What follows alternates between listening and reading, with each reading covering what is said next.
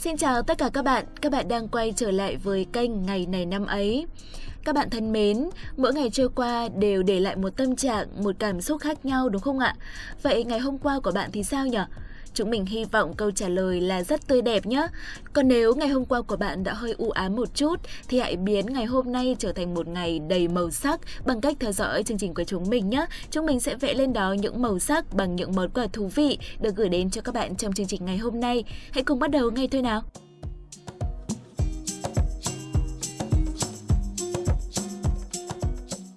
Các bạn thân mến, hôm nay là ngày 30 tháng 3, ngày thứ 87 trong năm.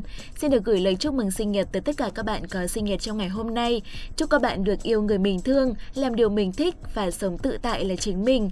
Được sống trọn vẹn với bản thân, như vậy có lẽ đã là một món quà tuyệt vời nhất đối với mỗi chúng ta rồi, đúng không nào? Tiếp theo chương trình ngày hôm nay, chúng mình xin chia sẻ với các bạn một câu danh ngôn. Câu danh ngôn đó như thế này. Hãy học khi người khác ngủ, lao động khi người khác lười nhác, chuẩn bị khi người khác chơi bời và có giấc mơ khi người khác chỉ ao ước. Các bạn thân mến, câu danh ngôn vừa rồi là của William Arthur Watts, một nhà giáo dục người Mỹ, tác giả cuốn sách kinh điển Suối nguồn niềm tin. Ông là một trong những tác giả được trích dẫn nhiều nhất của Mỹ về những câu nói truyền cảm hứng. Các bạn biết không, câu danh ngôn mà mình vừa đọc cho các bạn thực sự là đã tạo động lực cho mình trong rất nhiều năm vừa qua. Những tưởng đó chỉ là những triết lý suông, nhưng thực ra nó lại rất đời và rất thực. Nó khiến cho mình chăm chỉ và nỗ lực gấp đôi bình thường. Kết quả của sự chăm chỉ đó và nỗ lực đó đôi khi đến rất sớm. Mình lấy một ví dụ đơn giản thôi, ví dụ như là trước mỗi kỳ thi này, thay vì các bạn nước tới chân mới nhảy hay là chỉ học qua loa, thì các bạn hãy nghiêm túc thử mà xem, bài thi sẽ đạt ấn tượng rất tốt đấy. Và các bạn nghĩ mà xem, trong cùng một môi trường làm việc, tiến độ công việc của ai tốt hơn hay là sếp sẽ yêu mến nhân viên nào hơn khi mà một người lười biếng trốn tránh công việc, còn một người thì luôn nỗ lực hết mình.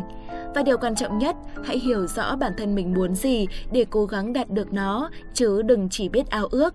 Chỉ có như vậy, chúng ta mới trở thành phiên bản hoàn hảo nhất của chính mình.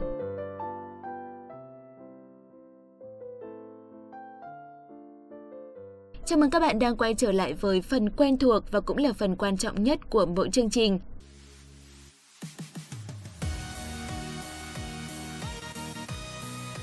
Chào mừng các bạn đã đến với chuyên mục ngày này năm ấy. Hôm nay ngày 30 tháng 3, ngày thứ 89 trong năm. Như thường lệ thì Thảo Nguyên và Hiển Vi sẽ đồng hành cùng các bạn.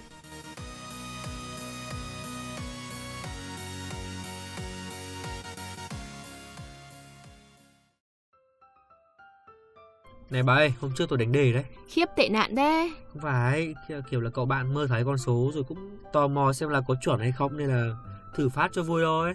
Thế niềm vui có trọn vẹn không đấy? Tiếc một cái là hôm nay đánh thì không trúng Mà hôm mà hôm không đánh thì nó lại về ấy. Về ngay hôm sau luôn, tiếc đứt ruột.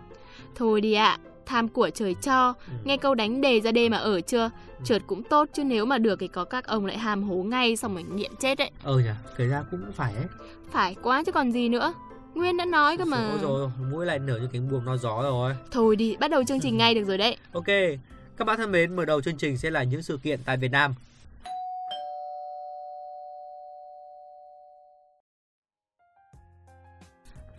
Vị hoàng đế thứ ba của nhà Lý trong lịch sử Việt Nam, Lý Thánh Tông, sinh ngày 30 tháng 3 năm 1023. Ông tên thật là Lý Nhật Tôn, con trưởng của vua Lý Thái Tông, theo sách Đại Việt Sử Lược, Thái tử Nhật Tôn sớm trở nên tinh thông kinh truyện, hiểu âm luật, lại càng giỏi về võ lược. Ông trị vì từ tháng 11 năm 1054 cho đến khi qua đời. Trong thời kỳ cầm quyền của mình, Lý Thánh Tông đã đẩy mạnh sản xuất nông nghiệp, khoan giảm hình phạt, đồng thời khuyến khích sự phát triển của Phật giáo và Nho giáo. Ông còn nâng cao sức mạnh quân sự chính trị của Đại Việt và mở rộng lãnh thổ về Ba Châu, địa lý Ma Linh, Bố Chính, nay là một phần thuộc Quảng Bình và Quảng Trị, Bắc Trung Bộ, Việt Nam – sau thắng lợi trong cuộc chiến tranh Việt Chiêm năm 1069. Tiếp theo là một thông tin lịch sử về triều đại nhà Trần. Ngày 30 tháng 3 năm 1258, Trần Thái Tông nhượng lại hoàng vị triều Trần cho Thái tử Trần Hoàng. Thái Tông trở thành Thái Thượng Hoàng. Thái tử Trần Hoàng tức Trần Thánh Tông là vị hoàng đế thứ hai của nhà Trần trong lịch sử Việt Nam, ở ngôi từ tháng 3 năm 1258 đến tháng 11 năm 1278.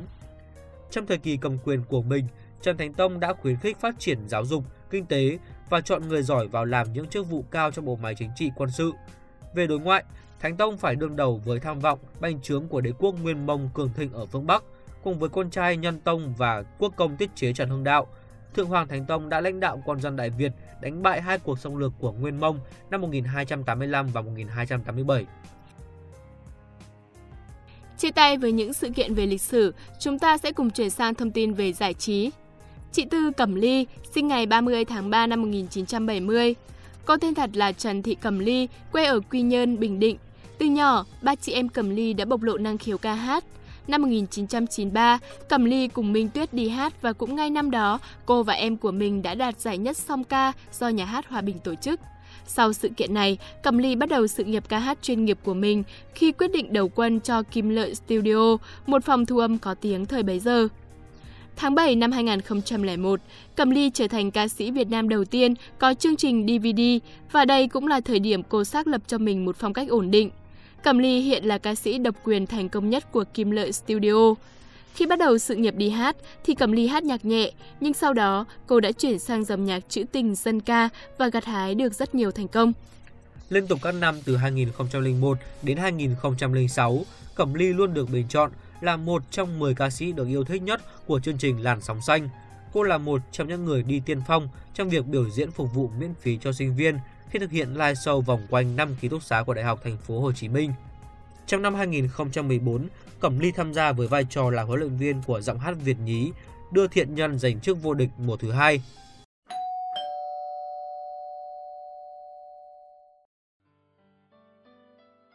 Danh họa người Hà Lan Vincent van Gogh sinh ngày 30 tháng 3 năm 1853.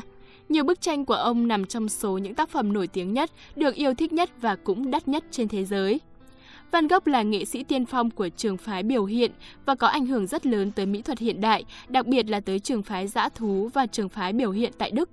Thế nhưng, ẩn sâu trong những họa phẩm đầy thán phục ngưỡng mộ của ông là những nỗi thống khổ mà chỉ với nghệ thuật, Van Gogh mới có thể trải lòng. Có rất nhiều nguyên nhân khiến cho Van Gogh gặp rắc rối trong vấn đề thần kinh, dẫn đến việc tự cắt tay năm 1890 và cái chết 19 tháng sau đó. Lo sợ về sự an toàn của mình và mọi người xung quanh cũng như cho rằng việc rời xa trốn thị thành sẽ khơi gợi cảm hứng nghệ thuật trong ông nên Van Gogh đã tự cô lập và sống đơn độc tại viện tâm thần Remy ở Provence, miền đông nam nước Pháp. Trong 12 tháng lưu ngụ, Van Gogh vẫn tiếp tục cầm cọ và sáng tác. Tuy nhiên, không lâu sau đó vì nghĩ rằng cách đạt tới nghệ thuật hội họa của mình mang nhiều tính cách cá nhân nên ông đã tập hợp một số nhạc sĩ tài danh khác để lập ra nhóm các họa sĩ ấn tượng miền Nam sống và sáng tác tại căn nhà màu vàng huyền thoại. Đêm đầy sao là một trong những họa phẩm nổi tiếng của ông thời gian này. Mãi cho đến sau cái chết của Van Gogh, các tác phẩm hội họa của ông mới bắt đầu nổi tiếng và có giá. Nhiều người tin rằng họa phẩm Cánh đồng lúa mì và bầy quạ là bản di chúc hội họa cuối cùng của Van Gogh. Và khi nhìn vào tác phẩm này, không ít người đoán biết được tâm tư tình cảm của ông trước khi qua đời.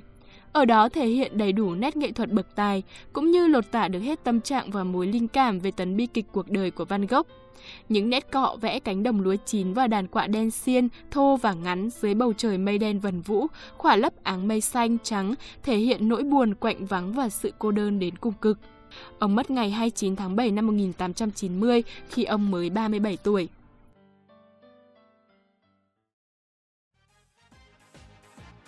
Chúng ta sẽ cùng chuyển sang thông tin tiếp theo. Hậu vệ của câu lạc bộ Real Madrid và đội tuyển quốc gia Tây Ban Nha, Sergio Ramos, sinh ngày 30 tháng 3 năm 1986. Real Madrid ký hợp đồng với Ramos sau khi giao cho Sevilla 27 triệu euro vào mùa hè năm 2005. Cuộc chuyển nhượng biến anh thành cầu thủ dưới 20 tuổi có giá đắt thứ hai sau Wayne Rooney. Tại Real, anh được mặc áo số 4, số áo của huyền thoại Fernando Hierro một thời anh luôn có một vị trí không thể thay thế nơi trung tâm hàng phòng ngự. Cùng với Real Madrid, anh đã giành mọi vinh quang ở cấp độ câu lạc bộ. Đặc biệt, anh chính là một trong những trụ cột đã giúp cho Real Madrid trở thành đội bóng đầu tiên bảo vệ thành công trước vô địch UEFA Champions League khi vô địch danh hiệu này 2 năm liên tiếp. Vào năm 2004, Ramos là một trong những cầu thủ nổi bật của đội U21 Tây Ban Nha, chơi 6 trận quốc tế. Cho đến 26 tháng 3 năm 2005, năm 19 tuổi, anh trở thành cầu thủ trẻ nhất chơi cho đội tuyển Tây Ban Nha trong 55 năm trở lại ở trận gặp Trung Quốc. Một ít lâu sau, kỷ lục này đã bị phá vỡ bởi Seth Fabregas. Anh là thành phần của đội tuyển Tây Ban Nha thống trị thế giới khi giành chức vô địch Euro năm 2008, 2012 và chức vô địch World Cup năm 2010. Có thể nói, Sergio Ramos là một trong những hậu vệ đẳng cấp nhất của bóng đá thế giới hiện tại. Thông tin vừa rồi cũng đã kết thúc ngày này năm ấy hôm nay. Xin cảm ơn sự quan tâm theo dõi của các bạn. Xin chào và hẹn gặp lại. Xin được cảm ơn Hiền Vi và Thảo Nguyên. Hy vọng những thông tin vừa rồi đã khiến cho các bạn cảm thấy thích thú. Hẹn gặp lại các bạn vào chương trình ngày mai. Xin chào!